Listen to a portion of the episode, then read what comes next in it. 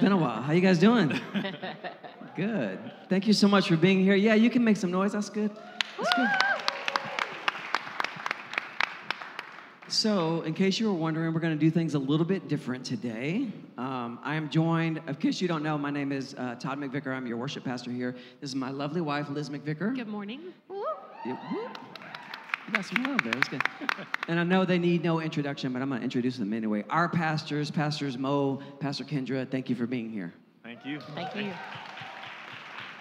So, we've been in the series for the last couple of weeks um, called Greater. And it comes from this scripture in Haggai 2 9 that says, The future glory of this temple will be greater than its past glory. And why that's important for us is we're in a season of Victory Church where we're celebrating 30 years of faithfulness from our senior founding pastors, Pastors Dennis and, and uh, Colleen Rouse, up in our Norcross campus. Can we, get, can we give it up for them today? So, actually, next weekend, we are celebrating their transition. They are handing the reins of the church over to awesome uh, Summer and Johnson Bowie, and we're so excited about that. But as we've been kind of preparing for that season, we've been looking back at some of the awesome things that have happened over the past 30 years. And so, we thought we'd take a, a few moments today and just sort of hear from our pastors about some past stuff, some present stuff, and some future stuff. So, in case you guys didn't know, um, Victory Midtown is about to celebrate four years of being a church uh, coming up in October. Yeah. Yeah.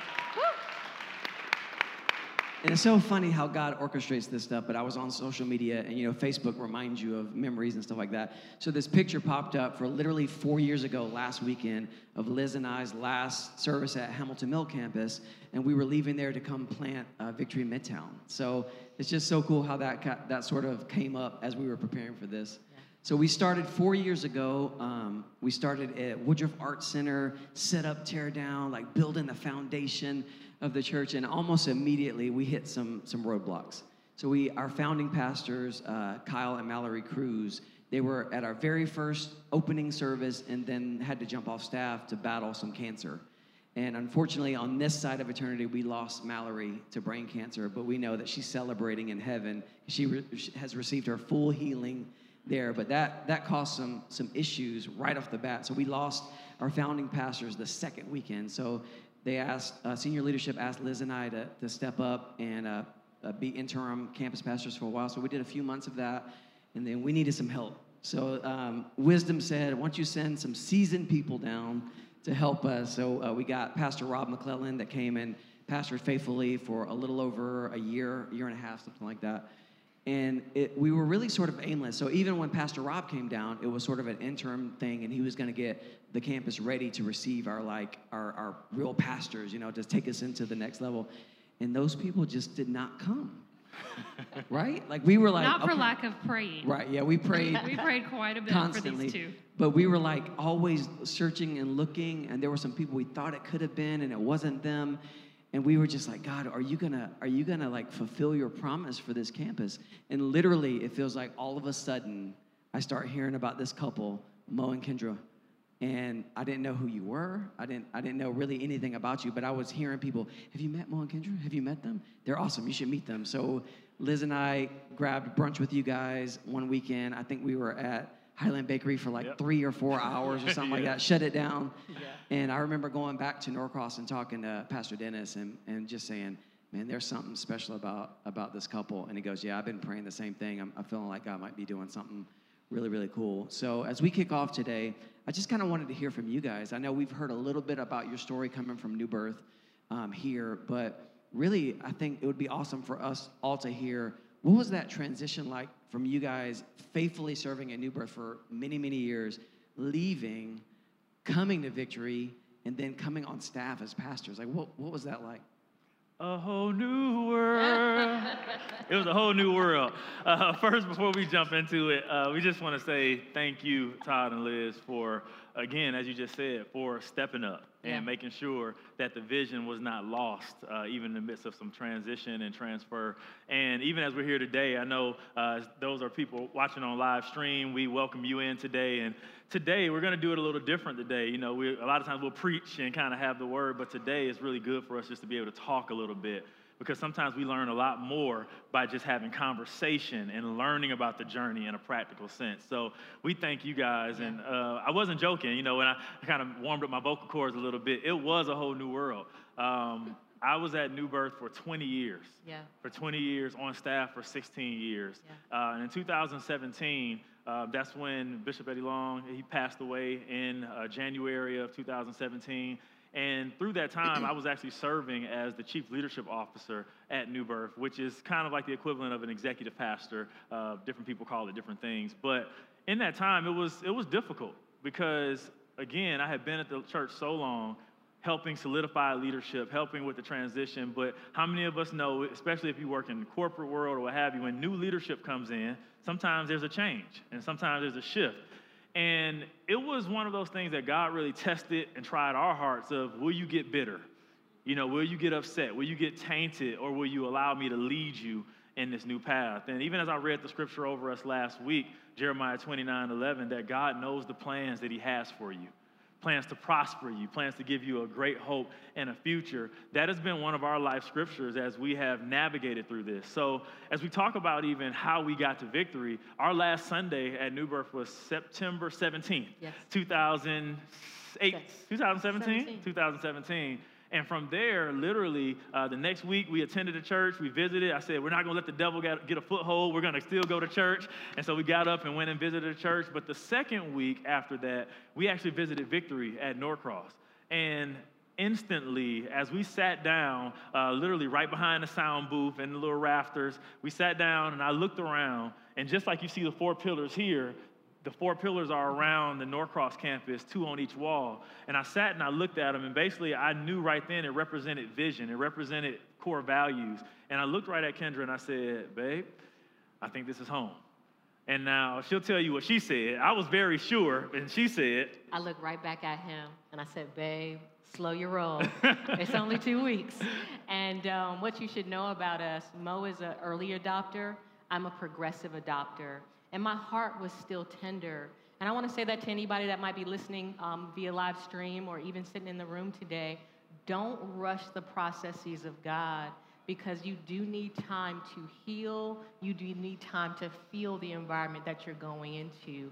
And so we would do what any good church hopper would do. We'd go to Victory for one service, and then we'd go to other churches. And we did that for about three to four months until Christmas Eve.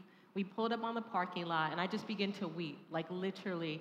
As we were pulling into the parking lot at Norcross, I began to be overcome with the presence of the Lord. And what he started to sing over me was the song Forward, moving forward. I'm not going back, I'm moving ahead. And why that was so significant is that as we pulled into the parking lot, I had never seen a church spend so much money and intentionality on an experience for their members. Um, as you know, on Christmas Eve, there's a live nativity um, at Norcross and at Hamilton Mill, and one day soon at Midtown, on, too. But the reality was, I began to weep, and I heard the Lord sing that same song forward over us, which we had sung at our wedding. So that was a song we had sung over us before we said, I do. And in that moment, the Lord was just telling me to trust Him again, to believe Him again, and to let go and usher us into this season where we begin to get plugged in. Yeah, and literally, as you stated, we took that time, but when we did say, okay, now this is going to be home, we did what we know to do, and that's to plug in, that's to start serving. So we literally started serving in the 11 to 14 month old uh, nursery in Victory Kids, Big Kids at the time. And it was just great because, again, being on staff, I was on staff at the church since I was 20 years old. And so I never had the opportunity to kind of get in the behind the scenes things. A lot of times I was on platform, I was doing, you know, the big leadership stuff that we see on the platform. But for us, we were in a season where we wanted and we received the reset. Yeah. We were healing and walking through some things. And what that season allowed us to do was really to go in with no reputation. It allowed us to really go in and say, okay, if you would have faith to even, you know, give yourself over to even shepherding these little children, God said he could do something very great with us. And not about greatness on a platform, because sometimes we look like that. but I'm talking about great in our hearts. Yeah. And so for every other Saturday at Norcross, we would actually go and serve in the children's ministry. And it was one of the greatest times that we had because, again, nobody knew who I was. Nobody knew, you know, okay, he's the guy that does this because for so many years, people recognized me through what I did. Except for the little kids. So Except for the little kids, they would humble me. Yeah, so well, but the little boys literally clung to him. And it was a it was an interesting tug of war because a lot of the women that were in Big Kids at the time, they were like, "No, Mo, you can't touch the kids; they're crying." And he's like, "I got it, I got it." and so then it, it went from like, "I got it, I got it," to when we were short in rooms where there wasn't a male presence, they would literally come and ask Mo, "Hey, tonight, could you serve in the 16 month to 20 month old room, what have you?" So it was again being malleable in that season to just go wherever God wanted you to be um, because literally He made us of no reputation. I remember some weeks you would serve Saturday at Norcross, and then they would show up not telling us. This was before he was on staff. They would show up at our setup, which was 5:30 in the morning at Woodruff, and Yeah. be pushing cases. Yeah. No one asked you to do that. No one told you that wasn't expected of you, and you guys did that several weeks. And I remember even people that didn't know you well, like on the worship team, would be like, "Hey." That, that's something special, man, that they would show up and be willing to do that. So, yeah, that, that servant heart has always been there. Thank you, man. And, and I think, you know, it's important because that's something that's at the core of who we are. Uh, we believe in servant leadership, not just for the title of it, but truly the heart of it. And so during that season, as we were serving, what we would do again, we would just show up and see how we can help. And over time, what happened as, as we were at Victory for several months, really trying to be a little incognito, um, what happened was about probably January, Pastor Dennis actually knows one of our mentors, Pastor Gerald Brooks, who happens to be his pastor, which we absolutely did not know at the time. And they set up a conversation with us, and Pastor Dennis just sat down with me. He said, "Hey Mo, we're, we're, we have this church, this campus in Midtown. I want you just to kind of go plug in. You know, I know you're into leadership development and things like that. Maybe you can help." And we just said, "Whatever, whatever's needed, we'll do." So we literally just would show up, plug in, and then nothing else happened. No other conversations happened after that. And so on uh, one Tuesday morning in May, um, 2018. 2018, Kendra and I were working out, and we were just kind of going in. I was pushing her, telling her three more, three more reps. And I got a phone call, and it was Pastor Dennis, and he said, "Hey Mo, what are you doing? Are you available uh, to come into a staff meeting at nine o'clock?" And I'm like, "Okay, sure." He's like, "I want to announce that I'm bringing you on staff." That's how it happened, y'all. and if you know my husband, because he's still big on discipline, he said, Now you finish this workout. I got to go upstairs and shower. And being obedient, I finished the workout. But the beautiful thing about that particular day, because again, imagine you don't hear anything for months. So you don't know this is happening. And Mo is good. He was working Yep. at a nonprofit, but I knew my husband wasn't fulfilled in spirit, right? He was fulfilled. We were making a lot of money. We were just having fun that year, but he there was something missing. So when he got that call, he left me down uh, in the gym. He headed to Norcross, and Liz, being the woman that she is, she literally sent me pictures and video of Pastor Dennis praying over Mo, setting him in at the time as the assistant pastor Victory Midtown because I wasn't on staff then. I didn't come on staff until three months later in May, in July. But again, I was there because Liz has had, had the foresight to say, I want you to be a part of this. And I want you to know this is who the McVickers are. Yeah. You'll hear a lot about us today, but without them staying in the grind, we wouldn't be here today. Thank you. I love to sit back and talk about the different puzzle pieces because, you know, when you're going through things that seem tough, you know, whether it's a, a season where we're grinding and hustling to keep it alive, or whether we're in a season of transition, trying to figure out what's next, God has all the puzzle pieces. Yeah. And He's putting that beautiful picture together. And, you know, what we didn't know at the time was the same year that they got the call in May to come on staff, we got a call earlier in January that said, hey guys, Midtown's maybe got six months left. We just, we're not sure how this is going to work out. And to know that whole time, God was working a plan Yeah. in the moments. And can I just say, you guys were worth the wait? You were 100% worth the wait. And thank you for saying yes. Thank you. Thank you. Let me jump in. What's interesting too is you had a lot of people trying to hire you during that kind of wait season, right? You had like headhunters Yeah. after you trying to get you to come to this church. So why not take some of those more kind of prestigious opportunities, bigger churches, larger churches, whatever, and sit in that uh, being uncomfortable? Like, why wait and then and then take the victory position? I mean, that's a great question because, again, when you don't know what really is in your future, you can kind of misstep and step on something that's good and it's not God. It's good.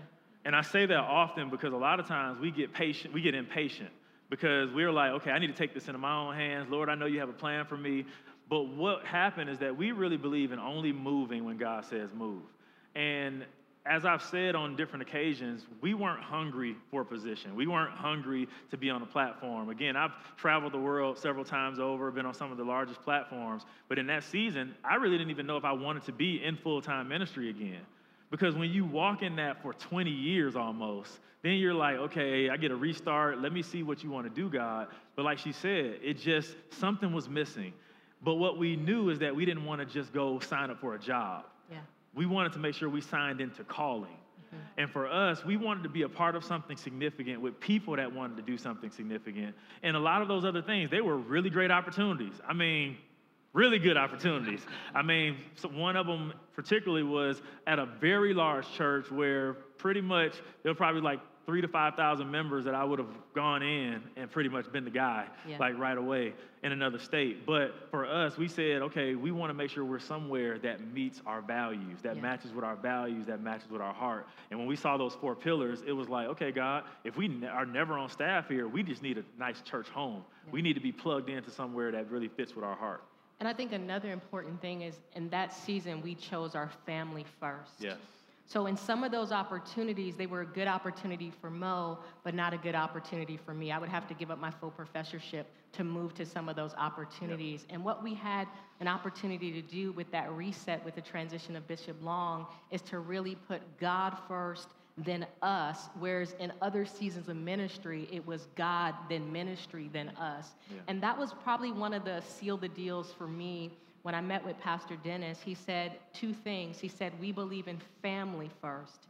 He said, But we don't just want Mo, Kendra, we want you too. Yep.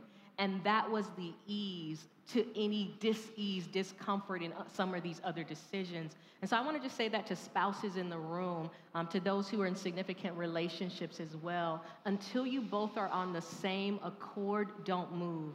Because if you move and you're not on the same accord, there's going to be misalignment. And here's the thing there was one opportunity, I'll never forget it. We just knew that was going to be the one. And literally, that door slammed shut. It was as if the people didn't remember us. But I will say, as God is my witness, the Lord saved us from a tsunami Yeah. of things that were to come. And so that's the other thing, too. I said it on- the prayer, um, Wednesday night prayer. Delay is not denial. Yeah. And we have to know that for ourselves because we can only see in part. And so going full circle back to that Sunday when he said, This is our church, in my heart, I knew it. My head had to catch up so that I could be congruent. So you guys finally get to Victory Midtown. You become pastors, and it's smooth sailing from there, right? like, you wish you could say Yeah. that, right? what have been some of the challenges for you guys over the last two years? I think the biggest one, honestly, um, has been watching our team, so our staff, um, our volunteers who come at 5:30 in the morning, Sunday in, Sunday out, rain, sleet, snow, freezing weather, hot sun. They are here, leaving their family so early in the morning to set this space up so that we can worship together. And for me, the burden and the toughest part of that is not having a place where we can call home so they can rest in that. But let me tell you something that happened from first service when we were sharing about the same thing. When we were standing outside saying hello and greeting everyone, someone came up to me and said, The Lord said to sow a $1,000 seed into your building fund for Victory Midtown. So, again, just, yeah. And gave me the check. they didn't give you that IOU. They just gave you the check. Now, listen, um, I think that is definitely one. But another one for me has been kind of what we're talking about, uh, knowing that we are the fourth set of leaders in four years. Fourth set of leaders in four years. Again, you had Kyle and Mallory, we had Todd and Liz, Rob and Don, and then us. and being able to see people, look, look you in the eyes, look those who are watching online in the eyes, and to assure you that we're not going anywhere. We're not going anywhere. That we are here, that we are settled in. We're not going anywhere. And I think that's important because sometimes what happens is that it's like this unsaid thing, this unsaid tension. We've been on calls, we've been in even volunteer meetings and things where people are kind of looking like, all right, it's about that two year time. You know, it's time for the rotation. And we're like, no, you know, when we made a decision to come to victory, this is another thing that was very important. We made a decision for the decade. Yeah. We said we're not looking for a gig. We're looking for something that we can actually lean into where we can build with people for the long haul. Yeah. And so to be able to look at people and say, listen, we want to make sure that we have your best interests at heart and we want to develop you. We don't want to use you. We want to develop you. We want you to make sure that you're released into everything that God has for you. And then that segues into the fact that as pastors, when you talk about challenge, especially in these last several months, again, it's no secret that we're of a darker hue. It's no secret that we are black. It's no secret that we're African American pastors pastoring a multicultural church in the city of Atlanta when there are all these different things going on. So the tension sometimes is when people want you to choose your earthly culture over the kingdom culture. Yeah. And for us, while we don't apologize at all for being black, we love our culture. We love being black. We love everything that comes with it. But we love what God says we're supposed to be way more than that. Yeah. And so when you are walking through this tension, yeah. When you're walking through, especially what's going on in the world, a lot of times people want to kind of talk kingdom until it's convenient. And then we kind of kind of fall back into our race or our community or the people that we're comfortable with. And for us, we just believe that we're better together. Yeah. We just really believe that God can do something special. And this right here is even a picture of the kingdom. Yeah. This right here is a picture of what God wants to do when you get out of the way and you say, Lord, let your kingdom come. Let your will be done. So, the reality is, again, sharing some of our hearts and sharing our real story, a lot of times we get pressure to respond in certain ways that could be okay. It could be permissible, but it's not profitable. Wow. It could, it could be permissible, but it's not pro- uh, profitable because sometimes there are things that we could say and have warrant to say. But at the same time, we always have to speak through the mind of a reconciler. That's a good. We always have to elevate the conversation to say, is this going to allow us to go better, further together, or are we going to take a side that actually creates division? So with with that, and obviously we've been in a, just a crazy season with everything happening in the world, but specifically with race relations over the past couple of months. What what has uh, been something you've had to navigate, even from a, a victory culture standpoint, with Pastor Dennis, 30 years Yeah. speaking into uh, race relations, and now you guys, uh, black pastors, over this campus here. I think it's trust. Um, I just did the Lead Well podcast this past week, and um, I talk about trust currency. And I think on all sides, it's a question of trust. So I think if I can just speak in plain terms, uh, white people are looking at us, Asian people are looking at us, Hispanic people are looking at us as African Americans, saying, Can I trust you with my heart, with my hurts, with my areas of healing?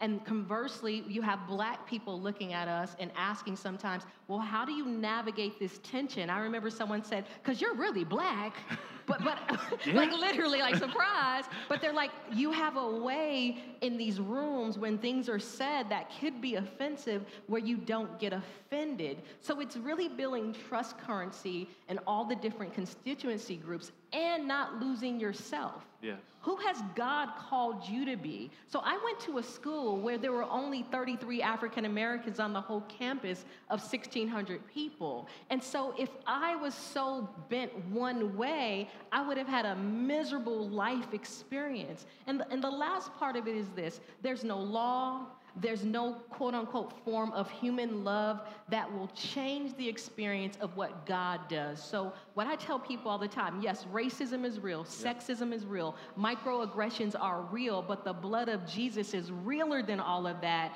And He opens up doors that no man would allow you to walk through. So, when that happens, you have to give Him thanks because sometimes He's sending us, even as women, into spaces not because that not mer- merely because we're women, it's because of what he's put in our mouth needs to be spoken in that room. And what happens a lot of times is if we haven't been in the rooms in a long time, we come in the room with an edge, like it's about time. and it forfeits a lot of what he's done. And so be very clear when we're saying kingdom first, it doesn't mean I'm a political scientist, so I study this stuff. I know in Atlanta, there's a north south divide. The south side is more economically challenged than the north side. Those things are real. What we are saying, however, is we want to lead with the kingdom because it's the kingdom of God that heals. Yeah. yeah. That was good for me. That was good for me. And I think one of the advantages of of being white and having black pastors and having a relationship with you guys is you know white people that are reconcilers they really want to get it right but they don't know how to get it right Yeah. so it's so awesome to have black pastors that we can go to and ask the the dumb questions. What does that and the uh, mean? yeah, what does that mean? And how do, how does this come across? And and to really seek to understand. And I mean, that's I mean, we've been at Victory for 20 plus years, but just to have someone in authority over us that we can go to and ask those questions has been life changing. Yeah, mm-hmm. and I would say what's important to, to really remember is again, from the foundation of this church, Yes. Pastor Dennis has believed in this. And to be very honest, Pastor Dennis did something with us and gave us a chance that even people that look like us didn't do. Yeah. And so we are very grateful, but at the same time, we can never compromise the God call on our lives to make sure that we are representative. So even in rooms where things are said, where we're trying to figure it out, we have to be courageous, even in our conversation, to talk and show the other side of it so that all of us are represented. But the other thing is, again, with him doing this for 30 years, we know that he's committed to this. I mean, we're in conversations, we have dinner and lunch, and we've gone to trips, and he's asked us the hard questions. And even what's important is that even next week, he comes out with a book Yeah. that actually kind of captures his life work uh, called One. And I think it's going to be really great. And I, I would really uh, encourage everyone that can to go ahead and pre order this, text in, Yes. because this is again, I've already read the book, and he talks a lot about the stories that really kind of pricked his heart to make him very committed to racial reconciliation. And what I can say without a shadow of a doubt for our family that he's the real deal when it comes to this. Yes. And let me say this. Being the real deal about something does not mean you won't have a misstep. Yeah. It's good, Mom. Being the real deal, being committed to something does not mean you might not say something out of ignorance. Mm-hmm. Can we be real? There are times that a lot of us, we will judge things based off a moment. Yep. And what I want to encourage you to do, because I'm going to say some stupid stuff sometimes. I'm going to say something I probably already have that you're like, I don't know about that.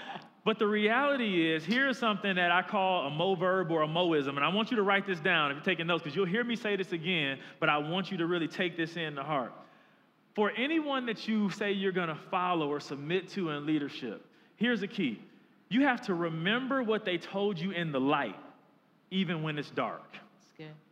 Remember what they told you in the light, even when it's dark. What does that mean?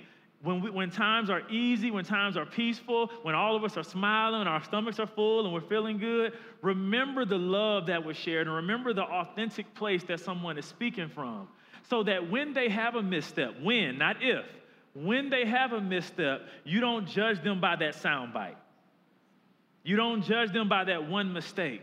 Because what you'll be able to say is you'll be able to say, No, I know them. Yes. No, I remember what they said. I'm going to give the benefit of the doubt instead of operating in cancel culture right off the bat. Yeah. So I just want to encourage us in that. And I'll say this I had to do this about a week and a half ago. When someone makes a misstep, don't blast them to other people, don't blast them on social media. Go to them privately and in love and say, hey, I know this isn't your heart, but when you said this, this is how it came across. Yeah. Because here's the thing not enough of us are willing to have courageous conversations. So what happens is someone says something, it hits us the wrong way. I mean, listen, I get asked about my hair all the time, okay? All the time. White people want to know about your hair and your age all the time, okay? So, again, in those things, right, you have to just be okay with it. Yes, I changed my hair. Yes, it's okay. And not take it in a, a, a way that's harsh. But if someone is saying something that you know it hits you in your head, your heart, and your spirit, like, ooh, that might not be good. You could say it to me, but if you said it to somebody else, it might be a whole nother thing. In love, cover your brother and sister. Cover them, don't condemn them. That's so Your good. hair's pretty. Oh, thank you, Liz. Thank you, girl. I like your hair. Thank you, girl. So we've hinted at this, but uh, this last four years, we've had challenges specifically with the setup tear down thing. I mean, that's just something that we can't have all the bells and whistles that some of the other campuses have just because we have to start from scratch literally every day. One thing that is a benefit, though, is from the early days, there's just been this hunger for God to move. And we've had some just amazing times of God showing up. I think because we don't have some of the stuff to fall back on, like we really want his presence to show up. So with that, what are some of your favorite like God moments that have happened at Victory Midtown? Uh, for me, it just happened about 15 minutes ago. When we went into that last song and then you went into spontaneous worship, it's those moments when the presence of the tangible living God come into this room, come into our hearts. Those are my favorite moments because they're not scripted. We are off the time clock, but you see people leaning into the fullness of God. So, moments like that, we've had similar moments, longer periods of time uh, with thirst. And so, I'll talk about the thirst uh, last January here. It was pre COVID, it was standing room only. It's about 400 of us packed in this joint and it was a Friday night. The gathering spot actually had two other events going on. So that's the other part about being. they had a liquor party. They did. the they other did. They did. So you're like, come this way, you know, in the name of Jesus, go this way. But in that particular uh, Friday evening, Frank Ski, the radio uh, uh, host, was here for an event, and he stepped into this room and he was blown away to the point he posted it on his Instagram and said, I've never seen people on a Friday night in Atlanta worshiping God. And so it's moments like that where God shows up, and even if you come in for another event, he ushers you into this room to get what you need. Absolutely. And I would just say to add to that, uh, one of my God moments, again, out of many, would be two years ago. Yeah. Again, we celebrate two years as pastors in September.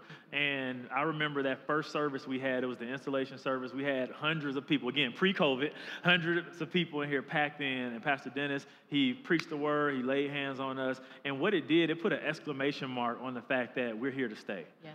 That yes, we've had some transition. Yes, we're still portable for the time being, but there's a foundation that God is doing something very special right here in the city of Atlanta, downtown and midtown. Uh, so that was very big. And then again, like you said uh, a couple weeks ago for me, Yeah. uh, in the 11 o'clock service, where again, we were in worship, you know, had a message that I was ready to preach, came up, and the Lord wouldn't release me to, to preach it, but He was doing a work in us in the spirit, and the fact that we were yielded enough to be able to say, God, yeah, I know I have I prepared all week for this message, but if you want to preach, you can preach way better than I can.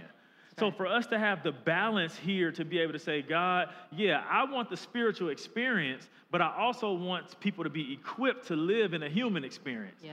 I want the prophetic, but I also want the practical. Yeah. So for us, it's very important for us to have balance. You know, a lot of times I have a background of like teaching, leadership, and things of that sort. And I believe that if we can have that mix, if we can have that balance, that becomes a, a real cultivating place for God moments each and every week, each and every day as you're going through your life to invite God into the prophetic as well as the practical so that we can get all that He has for us. Amen. I think we could literally do an entire day on God moments that we've had Yes, at Victory. Yeah. He, I mean, he's just done so much in just such a short amount of time. absolutely. Um, for those who are sitting here with us today or watching online, and maybe they've been here since day one and know all the history, or maybe this is their very first experience with Victory Midtown, what do you want people to get when they come on a Sunday morning? I think it's what we didn't get. So, in that season of having to find a new church home, it was intimidating.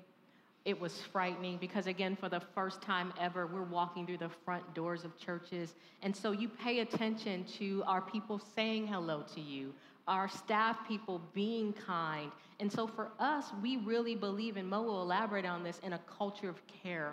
We want you, number one, to feel seen. That's why we stand out there most Sundays, unless it's raining, and then we find a dry spot in here where we're greeting you, we're saying hello to you. Mo won't let you go, so he's like, "Hey, you with the green shirt on," you know. But but literally, for us, it's that you are seen, that you are cared for, and that you feel the presence of God. Because for me in my life, it wasn't always someone preaching to me. It wasn't doing a Bible study. It wasn't even always small group because of how I'm wired, I'm very analytical, I'm very linear. It was tangible presence where I felt the living God transform me beyond anything my mind could ever explain. That's what drew me closer into God um, in a season where society was saying, you, you, don't, you don't have to serve God.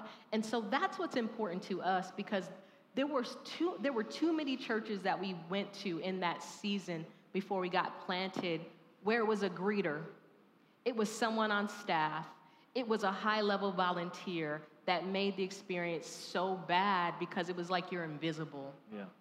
Yeah, and I, I won't have to say much about it because you really just captured it again. If you're writing things down, this is something that's near and dear to our hearts. The culture of care is very important. And that's something that's even becoming more widespread over Victory Church at large. And again, when she talks about being seen, literally, there are churches that we visited one time only because nobody spoke to us. One time only because we sat there and people just walked past. So that's why a lot of times when we have the opportunity, we'll come out before service speaking to you, after service, shaking your hand when we can shake your hand, or now air high fives and, and speaking to you. But the reality is, I say this in our membership class, that even where we are now, if you've been around here for any period of time, this church has almost tripled in yeah. two years as far as the numbers of people who attend. But what happens is that a lot of times people will come and say, Well, I like a small church feel. Let me tell you something a small church feel has nothing to do with the numbers of people that attend. That's right. A small church feel has all to do with the heart of connection that is right there with you. And what I say all the time in our new members class is that it's really not solely up to us to keep that small church feel. It's up to everyone. Come on, everybody raise your hand real quick. I'm not preaching today, but I want to involve you.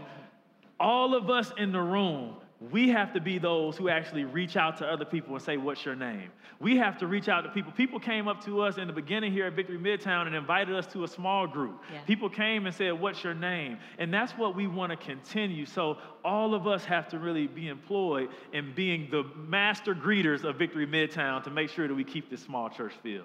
That's so good. All right, so I'm going to go off book a little bit.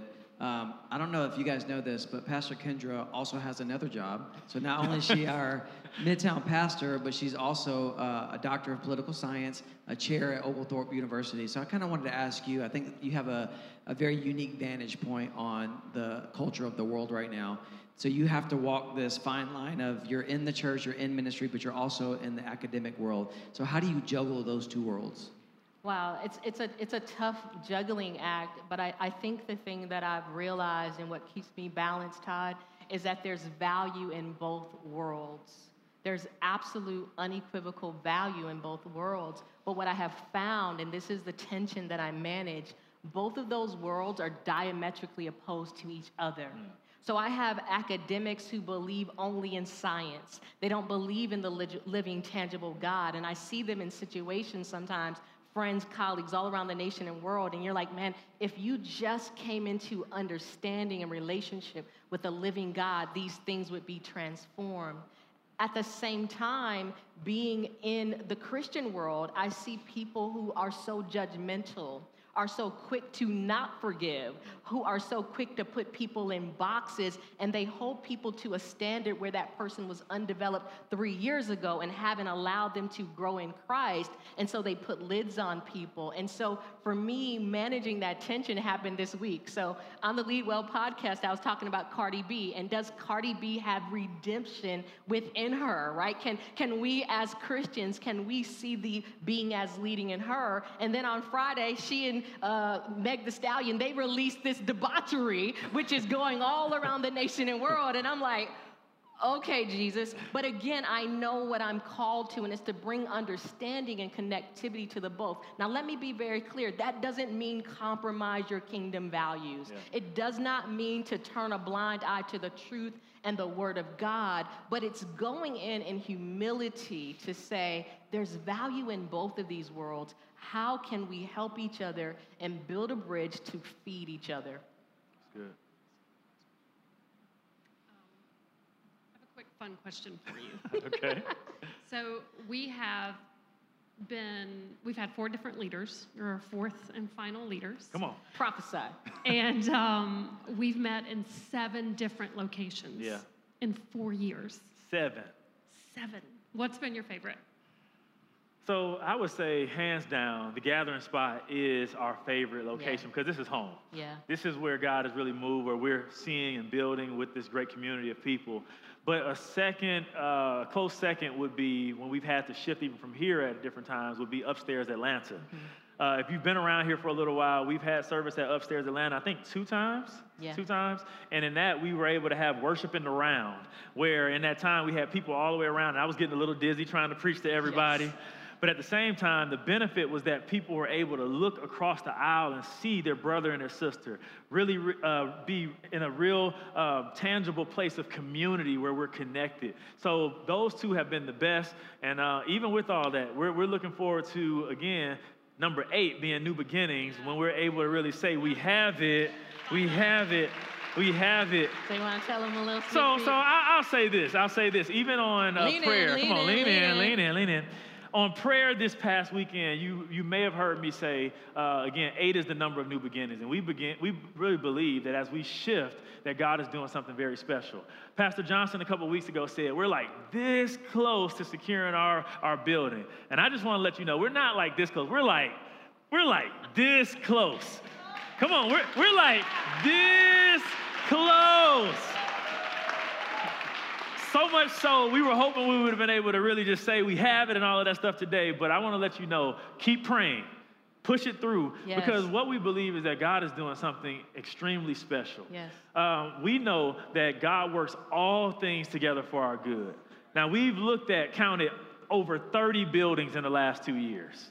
Over 30 buildings. Thought we were close on a lot of times. But what we are seeing in this season is that God really hid something for Yes. Victory Midtown. Amen. And we believe, and I, if I can prophesy for a second, I believe that even the neighborhood, without giving you giving it away, the neighborhood and the area that God is leading us to, it's a place where there are homes, where there are families, and that's hard to find in the city. Yes. So we really believe that we'll be able to embody these four pillars, embody transforming communities, embody building families in this new place. And again, if we can just pray just a little bit more. We believe very soon we're going to be able to cross that finish line. And not just to say we have a building, That's right. But to have what we would call an equipping and sending center. An equipping and sending center where people are able to come in on a Sunday or in a midweek and get equipped so that you can truly walk out the full potential that God has for you in your life. Amen. Come on, Amen. man. That's Amen. good right there.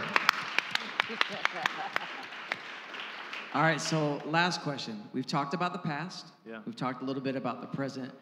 Now let's talk about the future. Yeah. What are you guys most excited about for the future of Victory Midtown? I think our home, and, and not just it being a home, but a place of rest. Um, for any of you who have been in transition longer than you want to be in transition, you know you kind of walk and you got a little tenseness in your shoulders because you got to be prepared for whatever. You have to pivot on a dime. And for me, what this new church home symbolizes is a place of rest for us. I look forward to really creating the hero maker model that Pastor Johnson talks about, that each and every one of us is designed to reach three people that we raise up, that we mentor, that we deploy in ministry. And so I look forward to that. And more, more than anything else, um, you guys know Justin Boyd. Um, he was our drummer, um, and he's now the director of children's ministry. Um, in the last two weeks, we've had six volunteers say, Hey, I want to be in Big Kids like literally unprompted, no volunteer push or anything like that. And I believe God is setting us up for the harvest in that particular community. So I look forward to being a light in that community, but a light on a hill in the city of Atlanta. And I would say this get ready because what Pastor Johnson shared with us, when they got a building, Hamilton Mill grew by 400 people In a week, yeah. overnight overnight. And so I think God is preparing us for the growth that's needed in this city. So that's what I'm looking forward to. Yeah, and I would just say uh, along those same lines as we're talking about stability. So this is something I didn't even say in the nine o'clock service, but God has already spoken to us that Victory Midtown is going to be a church of at least five thousand people. Yeah. It's going to be a church of at least five thousand people. Yeah. Now, hear me when I say that. I'm not talking about counting numbers, because what we don't believe in counting numbers, we believe in counting weight. Wait. And when we talk about counting weight, he's going to build this church to about 5,000 people because there is so much for us to do in this city. Many of you we've had conversations with, and you're in different areas, you're in different spheres of influence. And God wants you to be equipped so that literally, not just for a cliche sake, literally we can change the city of Atlanta, and literally we can change the state of Georgia, and we can literally change the world. So as we're looking at this, this is what we believe. And what will happen We've already been talking about this. It might mean that there are secondary locations of Victory Midtown, even in this general area. So, as we're walking through this, understand this equipping is going to come, it's going to go deep, and then we all are going to be able to carry the mantle of what God has for us to rule, subdue, and have dominion according to God's word. Amen, man. Man. That's good. That's good. I'm amped. So, just one more thing. Uh, next week, we celebrate 30 years of Pastor Dennis and Pastor Colleen Yeah. um, transitioning to the buoys. Um, is there anything you want to share with the people about what next week is going to look like? Absolutely. So it's going to be an incredible experience. And I just want to let you know if you're someone in here and as you see, you're comfortable coming to church, and we just want to invite you to take part in that. Yes. Next week, we were going to have service here at Victory Midtown, and we would have streamed the service. But what we decided, we were talking this week, and we said, this is such a monumental time. This is such a, a, moment in the history of our church that we wanted to give you an opportunity to be in the room. Yeah. Uh, we believe that there are some things that can be taught, there are certain things that can be caught on the screen, but there's nothing like being in the room to actually experience it. So even as we were talking, what we said is that next week, even if we were to have service, we can only max out to be about 160 people coming into, into this room across the two services. And what we were able to do is talk to the Norcross campus, and we're able to account for and fold that number into the Norcross numbers. So we're going to not have physical service here at Victory Midtown next week, but we want to invite you to sign up today. Go ahead and sign up because it's going to fill up. Yes. Sign up today to attend the 9, 11, or 1 p.m. service at Norcross because what that's going to do, it's going to connect us even more. It's going to allow us to see a glimpse of where we're going in our future because what we believe in is Victory Church believes in Victory Midtown. Yes. Yes. Victory Church believes in Victory Midtown. And I want to let you know that as we enter into that time, we're going to be able to see what God is doing. But we want you to be a part of it because we love you. The church loves you. And I think it's just going to be incredible for us all to be able to be there together. And then we'll pick back up here the week after that. But next week, let's all pack in. When they say anything about Victory Midtown, let's stand up and make some noise. But um, it's going to be a great time. Yeah, that's awesome. Well, I just wanted to thank you guys. Um, it's it's great when we get to hear you preach, and you guys do such an amazing job of really sharing the Word of God very in a strong way, in a way that challenges us. But it's something different to be able to hear your heart. So I just want to thank you for sharing and being vulnerable and uh, telling a little bit about what, what we can expect in the future. So thank you. And I do believe Haggai 2:9, the future glory of this temple will be greater than the past glory. Can we give it up for our pastors one more time? Man, love y'all.